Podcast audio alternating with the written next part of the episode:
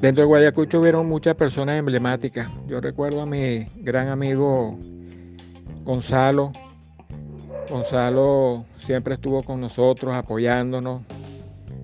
Eh, mi llave, bueno, siempre estuvo allí, este, cantando también en el coro y haciendo su show. Gonzalo tenía un show muy particular este, cuando bailaba y de verdad que fue ocupado por muchísima gente, más allá que el canto con su baile, con sus chistes, su echadera de broma y siempre Gonzalo, como era un poquito mayor que nosotros, siempre estaba atento pues a, estar pendiente pues de, de todos nosotros.